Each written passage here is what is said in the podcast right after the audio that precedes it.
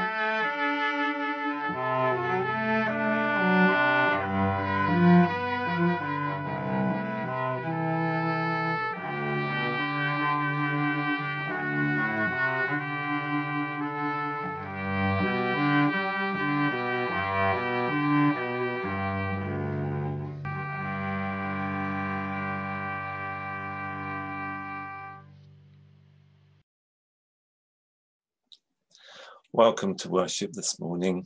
We're worshipping in our homes, united in the Spirit of Christ. And on behalf of Cores End and Trinity High Wycombe churches, may I wish you a very happy third day of Christmas. That music that we heard, played by uh, Alistair and Jane, was the music of Holy Night, regularly voted as the nation's favourite carol, though more often it's sung by a soloist or choir rather than by a congregation. Carols are, to my mind, the songs of the people with their everyday tunes that carol singers can bellow joyfully unaccompanied in the street a full church with everyone singing joyfully, Hark the Herald Angels Sing, is a powerful thing. But sadly, our churches have been quieter places this year. Community singing like that has not been possible, and that has been a real loss for us all. But perhaps singing less or not at all has made us think about the carols more and the words that we sing so often without thinking. Today, I want us to focus on five carols. But first, we hear Mary's song from Luke's Gospel, her outburst of joy and worship as she prepares for the birth of her son, Jesus the Christ. Luke chapter 1, verses 46 to 55. My soul proclaims the greatness of the Lord. My spirit rejoices in God my Saviour. He has looked with favour on his lowly servant. From this day all generations will call me blessed. The Almighty has done great things for me, and holy is his name. He has mercy on those who honour him, from generation to generation. He has shown strength with his arm and has scattered the proud in their conceit, casting down the mighty from their thrones, and lifting up the lowly. He has filled the hungry with good things, and sent the rich away empty.